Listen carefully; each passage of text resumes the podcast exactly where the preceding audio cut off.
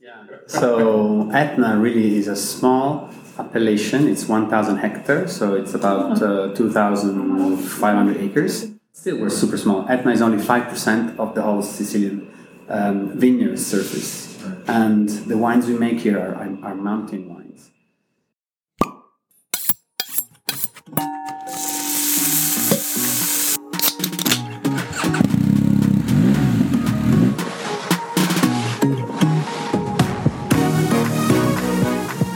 Drink Fun, this is the Eat Drink Fun podcast. I'm Chris Miller.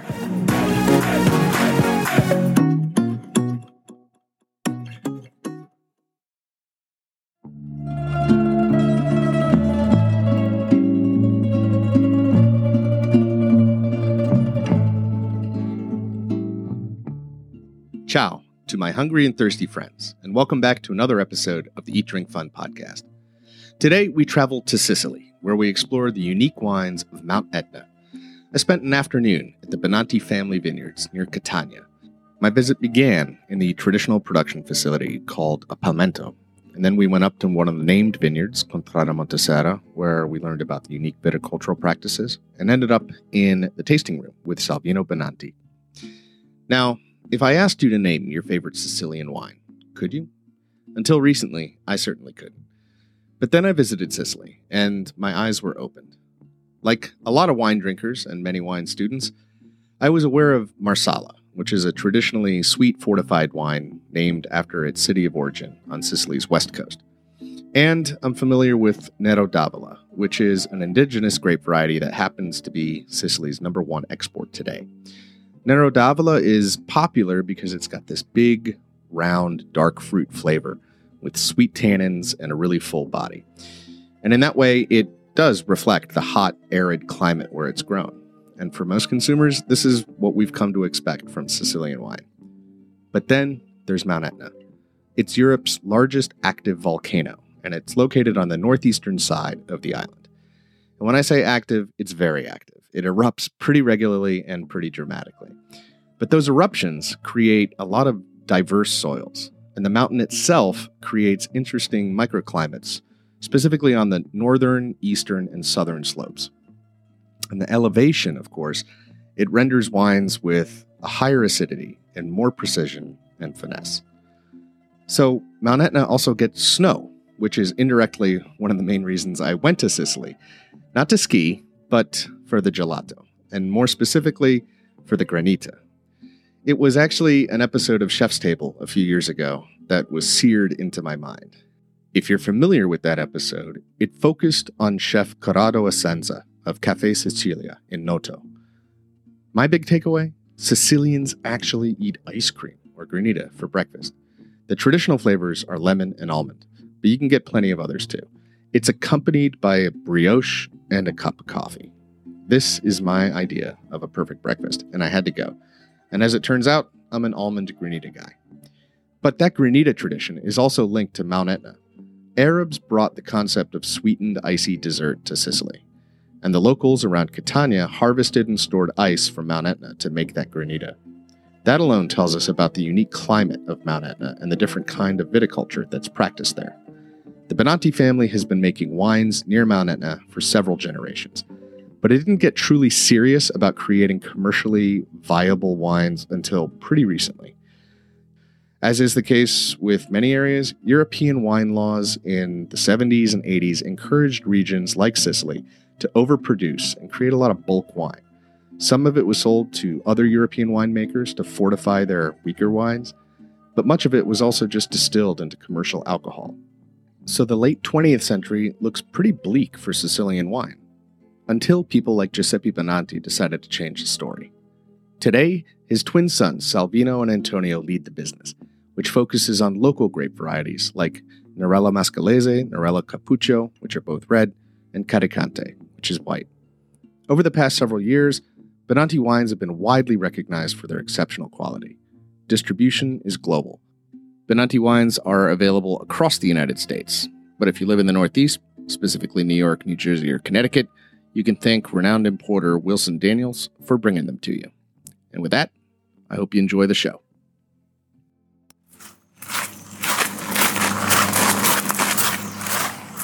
This is the, old press. the room is called palmento. Palmento is a, is a word that is similar to pavimento in Italian means floor. Because up there, the top level, there is a lava stone floor where uh, people used to throw the grape directly from the vineyard through the windows on that first level. Right. They stomped on it, physically, Mm-hmm. and only with gravity, you can see there are pipes coming out from each side. Right. Um, the juice came from the first level to the first tanks. As you can hear, our visit to Benanti began in the old traditional production facility. Now, palmentos are no longer allowed to be used under DOC laws, and modern winemaking equipment is far more hygienic and produces a much higher quality wine. Nevertheless, it was really interesting to see the traditional way that wine was made on the island. This enormous room is dominated by a 300 year old chestnut beam in the center, which was used to crush the grapes. Now, Bianca went on to explain the motivation for Giuseppe Benanti to make high quality wines on the island. In the 80s, Giuseppe Benanti, that is Salvino's father, he was a pharmacist. So he had this pharmaceutical company. Uh, he had this thing, this insight. He was at the dinner with some friends and he was um, asking for a Etna wine to pair with a beautiful food. And they were like, sorry, sir, we don't have such a wine to pair with this food. Because in the past, I mean, 30 years ago, um, we only had mm, Etna wines, but not Etna certified wines. So no rules, uh, and mostly uh, on Mount Etna we had every kind of international variety planted. So Merlot, Pinot Noir, Chardonnay, whatever Syrah, you name it, it was planted on Mount Etna. No rules at all. The native varieties are called, are called mas- Nerello Mascalese, Nerello Cappuccio, Carricante, we have Catarratto. Uh, so Cappuccio and Mascalese are reds. Reds. And then Carricante, Carricante is is white. white. Mm. Uh, Catarratto, Minnella, also some other uh, local varieties of whites. But the three main ones are Nerello Mascalese, Nerello Cappuccio, and Carricante, these Mm. three. So, in uh, 30 years ago, I was mentioning Giuseppe Benanti decided to start in a way to make refined wines on Mount Etna. And with other four or five winemakers that were already here, like Barone di Villa Grande, Murgo, they already had history with winemaking. They just decided to start ma- making some rules and replacing all the international varieties with the local ones. So they started this job. They were clever enough to call consultants from because no one was really doing that for a living. So they, Yeah. he's a, pharmacist, so he knew about you know, exams and tricks in the laboratory, but not about wine. Right. So they call these consultants from uh, the northern Italy or from France as well. They came here, they mapped what, whatever was on, on this beautiful. I mean, with this map, it's very easy to understand.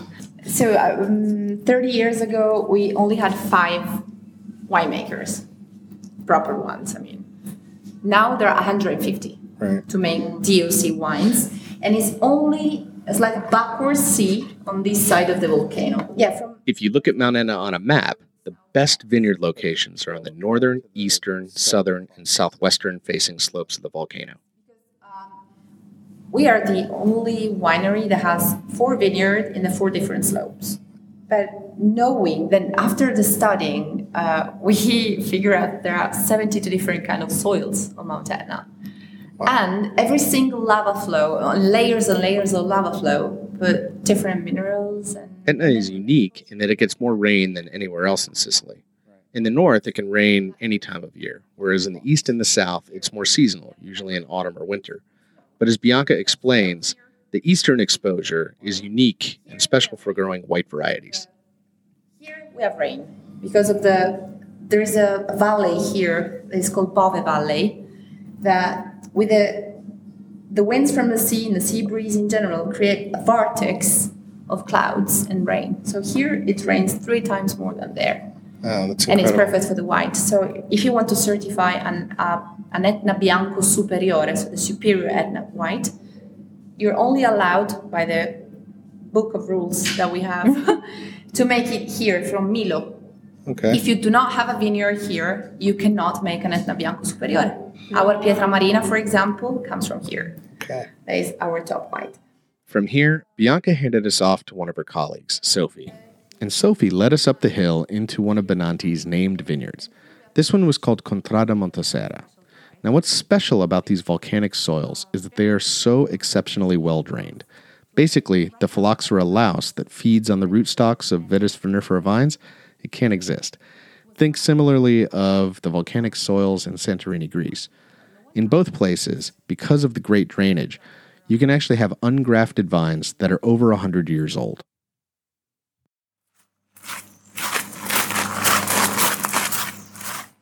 Volcanic soil, if you look at the soil here, so the Monte Serra, probably Bianca mentioned you, uh, is a is a former crater, is an extinct crater from Etna. Uh, you can guess it by, by the shape, since uh, it's an hill but with a flat top. And uh, on the Monte Serra, we have this vineyard. Uh, right now, it's about uh, eight hectares, uh, mostly Nerello Mascalese. So all these one is all Nerello Mascalese for the reds, and uh, the soil here on the Monte Serra uh, estate, as you can see, is of course dark, extremely sandy, volcanic soil that It's almost red, yes. rich of all these red, oranges, pumices. So all these uh, light, extremely, of course, light stones Wow. make this soil extremely drainy. Right. So we can, uh, um, we do not have any artificial irrigation here. We don't need it. I found that interesting, and I asked how the climate and the amount of rainfall might impact the vintages from year to year. But uh, in the last few years, what I noticed is that uh, uh, vintage variation is quite big. And then the wine, uh, as an example, the 2017 has been uh, one of the warmest vintage ever. Really? Warm and dry, but a lot. And so 2017 wines, both white, reds, are quite uh, are probably a little bit more powerful in Yeah. terms of alcohol. A little bit, not a lot, since we try to Uh-huh. check it out the alcohol content. Oh, she's singing along. So, as you can hear, the firefighters of Catania were on their way to a job, and our two very cute companions, two of Benanti's vineyard dogs, were cheering them on, as dogs do. Sophie continued to explain the climatic impact on vintage year to year and how that's actually an important aspect of Etna wines. Yeah. If a, if a wine is always the same, that that wine has to have a soul. Right. And uh, uh, sometimes, as an, as an example, in 2018, 2019, it was not easy to reach uh, the right amount of sugar Yeah. alcohol. So probably we'll have, and probably we will have quite lean, fresh. But then, probably with the time elegant wine. So that's that vintage. And uh, generally speaking, that is Etna. So Etna is not a place for like uh, big Yeah. wines or very alcoholic, powerful Right. wines. Sophie went on to point out some of the oldest ungrafted vines in this particular vineyard, the Contrada Monteserra. What's also really interesting is the training system. It's called an alberello, and it dates back to Roman times. It's basically a single stake driven into the ground. And if you're familiar with the Mosel region in Germany, it's it's a similar system. It's very effective when you have pretty steep slopes. Wow. I think. Like, look at these That is a thick Vine. That is a thick vine. How Yeah. old is this vine? But I think uh, that a vine like this uh, will be probably something like uh, 80, 90 years old. Wow. I think. And the alberello is the traditional system, training system of Etna. So it's staked, it's head trained. Yeah. Yeah. The alberello allowed to plant vines even on steep Yeah. side. Um, and uh, we use the we still use uh, the chestnut stake Chestnut is uh, quite common as a wood here in Etna, and um, it's quite a resistant one. So it's quite good for the stakes on which, of course, we tie and keep the trunk next to the next to the stake. And uh, this is what the workers started doing. Since I have to say that this year we have quite a lot of vegetation, um, they are starting now tying the the canopy, part of the canopy on the upper part of the same stake in order to allow then sunlight, heat uh, to hit the grapes. From here, we walked back to their beautiful tasting room, where we had the privilege to sit down with Salvino Benanti. Salvino currently manages the business with his twin brother, Antonio. And he told us a little bit more about what makes Etna unique.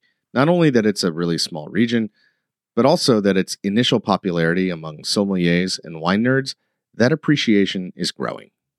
Yeah. So Etna really is a small appellation. It's 1,000 hectares, so it's about uh, 2,500 acres, and it's um, 3.5 million bottles. So it's five times smaller than Barolo, for example, which is supposed to be a niche already. So this is a small appellation, but growers have proliferated. There are hundreds, from the very small to the much bigger. Although the largest producer in Etna is still only going to be a 300,000 bottle producer. So we produce 160 and we rank near the top. So we're a small winery, but we're still one of the biggest. But still, we're super small. Etna is only 5% of the whole Sicilian um, vineyard surface. And the wines we make here are, are, are mountain wines. In terms of the elegant, uh, crisp, um, fresh whites and, and the uh, light bodied uh, reds. So Etna needs to be introduced to uh, drinkers almost uh, mm, door to door. Yeah. Otherwise, people will be hit, will be sort of uh, negatively, wrongly, wrongly influenced by the uh, stereotype of Sicilian wine, which is usually bigger, bigger wine, sometimes international varietals, or anyway, big, big wines like Grillo, Nero d'Avola. Whereas on Etna, especially at a place like this, like like our winery, we have very sort of um, vertical, lean, high acidity, crisp, dry food wines. Other producers have a different style. They may decide to harvest a few days later, attempt to get an extra 0.5% alcohol, maybe use newer oak. The appellation rules do not impose anything upon us in the cellar. They say how much grapes you can make in the vineyard, what the yield must be, there's some ranges you have to stay within, what grape you must grow. But then once the grape is in the cellar, um, you can basically apply your own um, style to it. So our Bianco is stainless steel only, no blend. Other wineries vinify in oak and they blend with uh, smoother grapes like Catarratto, so you get a very different Etna Bianco. It's it's uh, like you said, geeky wines. I mean, I said geeky. You said it's a Yeah. small small customer-based wines, but then it's highly highly passionate drinkers that will want to try different wine every week, share it with friends. So you're not gonna see these wines uh, at Total Wines or at um, large stores anyway. You're gonna find these at small independent stores, a lot of uh, restaurants, a lot of Yeah. restaurants. So if you're on the mailing list of a fancy Italian restaurant, at some point you will see an Etna wine dinner coming up. The East Coast is incredibly receptive to, responsive to Etna, especially the greater New York area. So um, we're doing very, very well. Some markets prefer to focus on the entry level, which is not on the table right now, um, which is the $20 wine, because that's what most people drink. But our entry level red was included this year in Wine Spectator's top 100 world wines list because of its price to quality. It's a $20 wine, but it's amazing at that price point. And our white was just a month ago in the New York Times as uh, one of Italy's best $25 wines for the summer.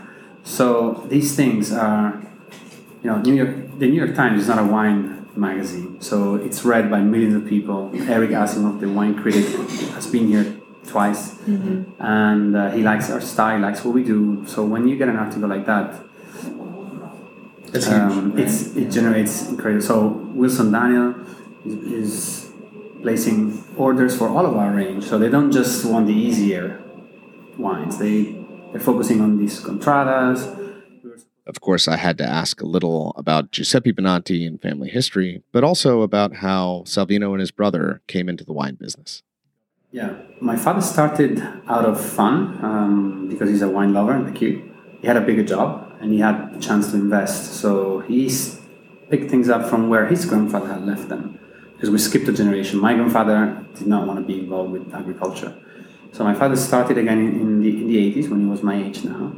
Um, he has been um, developing the winery um, in his spare time because he, had, he kept his bigger job. And then uh, 10 years ago, we sold the family business and we managed to find time and more resources to devote to the winery. So my brother and I have come back. We used to live in London. I used to work for Merrill Lynch Investment Bank. and my brother was with JP Morgan. You know. That was us. Uh, but I haven't worn a suit ever since that since the day I quit. So And you're not looking back, are you? no, not looking back. And my brother and I have applied some um, skills to uh, my father's messy dream. And all we had to do is really build on the strong foundations in terms of quality and reputation that he had laid. And all we had to do was basically improve everything. So we've made investments in hospitality, in the cellar, in the vineyard, and uh, trying to always reach new heights. And this was going to be really the uh, most important year for us ever because um, we come from a few very good years, and this year appeared super promising in terms of hospitality and, and export.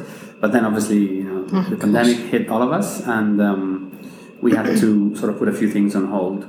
Um, but we've bounced back terribly well. In um, when the world more or less went back to normal and restaurants started to reopen, um, we received a lot of orders. So in terms of in terms of um, business, things are going very well. All we're missing really is um, the tasting room. Let's call it business. So, a little more on the tasting room and the fun that that creates in a few minutes. But first, Salvino led us through a tasting of some of the newer wines that the vineyard is producing, particularly satisfying a demand that's in the middle range of the market. The wine you're drinking is a new release uh, from a place called Rinazzo, which is mentioned on the label. Where we have to mention the origin on the label um, because it helps the consumer a lot, assuming you know where the place is. But even if you don't, you can read the back label. And basically, this vineyard is at um, almost 800 meters, uh, 2,400 feet, um, on the east side of the volcano, facing the sea. We have a lot of salty sea breeze blowing towards the, the mountain, and we have uh, very high rainfall, much higher than anywhere else on Etna, because the, the, the clouds I was mentioning that Yeah, before. this- somehow yeah. stop. This is valley, and then they just uh, basically unload all the water on the vineyard. But because it's highly draining, the water disappears, but the humidity stays. It doesn't do much damage because the, the wind and the breeze blows the humidity away. But in general, the environment is quite cool. And in the afternoon and early evening, we don't get much strong sunlight. We get sun at, um, at an angle um, that is good for the grapes to ripen, but um, it's not too hot. So basically, we never really get much um, alcohol percentage. This is 12%. Uh, this wine spends one year on the lees. Uh, it's vinified and aged only in stainless steel, and it's the first time we release. It's a new, it's a new planting from uh, from five years ago. So it's basically it, the first vintage that we release only only in 1800 bottles because the initial harvests were very small. Um, the vineyard will eventually be able to produce up to 40,000 bottles, but you know, every it, it will take a few years. Sure. Um, we've started producing this wine because we wanted to take some pressure off the bigger Bianco Superiore, which is Pietra Marina, whose first vintage is right there. And that spends two years on the lees. And we've now pushed its um, vinification aging uh, time to four and a half up to five years. So vinification, then aging, and then bottle. Um, and we're going to release the, first, the next vintage of that wine in two years. But two years sometimes from it's now sold out even before going two to the years market. from now. Yeah, if you read if you read about it, you will see that it's considered one of Italy's best whites. So what we decided to do is because it shows well after some aging in the bottle, we decided to hold on to it for an extra couple of years in the cellar before releasing it, so that when we release it, it's actually ready. And we have created this middle wine, also in terms of price, so that we can feed it to all those who want to drink a very so saline, sharp, crisp, uh, though complex superiore without having to take out a big loan to buy the big the bigger wine. Our conversation was pretty wide ranging, and at one point it did stray into the topic of natural wines. Now, Benanti doesn't produce natural wines; uh, they do organic farming, but the topic of their special yeast did come into play, and it's a really interesting story. We use our own yeast. There is a very boring paper you can download from our website. It's a, it's a chemical. It's a five year study that my father, being a chemist, has carried out, scraping the surface of maybe um, old vinification halls from the mountain, from the local farmers mm-hmm. and isolating strains of yeasts. Really? And then he isolated four after isolating and then growing um, several decades. He has several uh, dozens. He has eventually uh, shortlisted 17 and chosen four, which we have in a way patented. So they are yeasts coming from these grapes, so they're natural, but we have selected only the strains that show enough um, balance. So they're both vigorous, uh, mm. but they're not. Um, they don't interfere with the um, with the properties of the grape. Um, so since 2010, all of our vintages are are fermented with these uh, with these yeasts. Yeah. So what we do is we have a lab in northern Italy that grows them for us, and then uh, at harvest time they send us the, what they look like milk bottles. Yeah. We basically um, our enologist knows exactly how much to put uh, in each vat to trigger the fermentation, and uh, so we never have any Penalties. problems. So that's completely the opposite of natural. Yeah. I mean, we're using natural yeast, but we're playing God by using only the ones that work. Because the yeast is crucial, plays a crucial role. So um, we're simulating a spontaneous fermentation, but we're, we are inoculating, injecting only the, uh, the good yeast, the one that will, we know will do the job, will get the job done. So we never have an issue uh, with the quality of fermentation. And that's so important because um, fermentation is the most important part of winemaking. Yeah. If fermentation goes wrong, there is very little you can do to fix the wine after. Of course, I was also interested to know where Benanti's chief markets are. And to no surprise, their focus is a lot on exports, and the United States plays a pretty significant role. We rely a lot on exports. 70% of the wine is sold overseas, 10% in this tasting room to foreign wine travelers, and the remaining 20% is sold in Italy, like 15% in Sicily, 5% in the rest of Italy. So, hmm. but we rely a lot on exports, and the USA is one third of our volumes. Yeah. I'm talking volumes if it was a big word. We don't make much wine, but one third of it goes to the US. One third of your wine production. And we go four or five times a year, yeah. and we and we cover 25 states through 18 small distributors we don't want to we don't want to work with big distributors because then you're just one name on a in a thick book.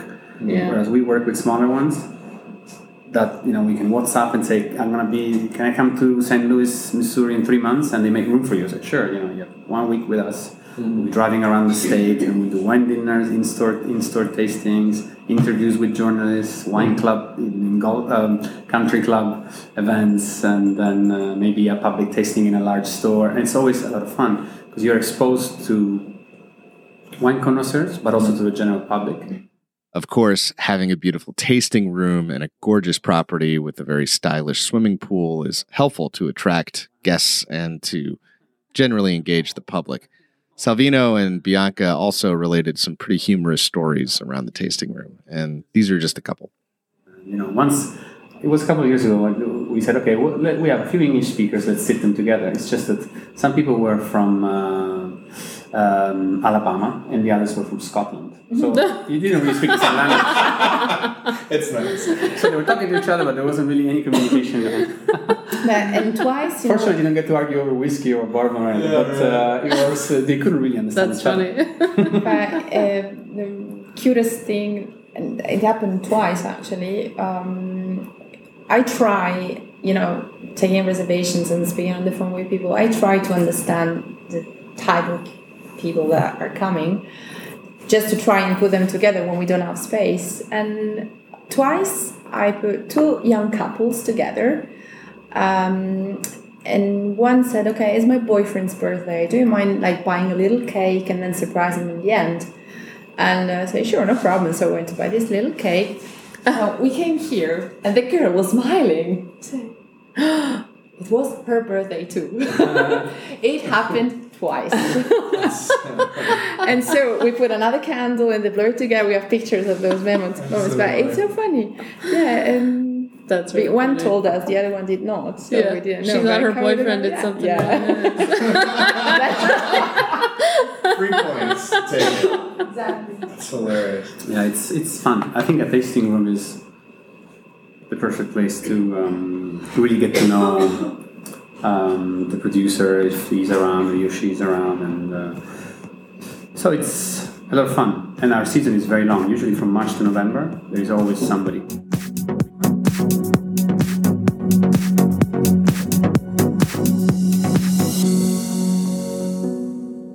As you can tell, I really enjoyed our time at Benanti. Salvino, Bianca, and Sophie were fantastic. I highly recommend a visit if you ever make it over to Sicily. And obviously, the next time you're in a restaurant, whenever that may be, please look at the wine list and try to find their wines. They are truly special. That about does it for this episode. I've put a lot of links in the show notes. You can find them at eatdrinkfun.com forward slash podcast episodes. Please also rate and review wherever you get your podcast. It helps a lot to get noticed. And please send suggestions for any future episodes if you think of them. I'm at Eat Drink Fun on Instagram and Twitter. Thank you again to the entire Benanti team. The intro music is Pluck It Up by Dan Henig. This outro tune is Nimbus by Eveningland. Please stay safe, everybody. Wash your hands, mask up, get vaccinated, and let's get traveling again. Until next time, here's to eating well, drinking better, and always having fun.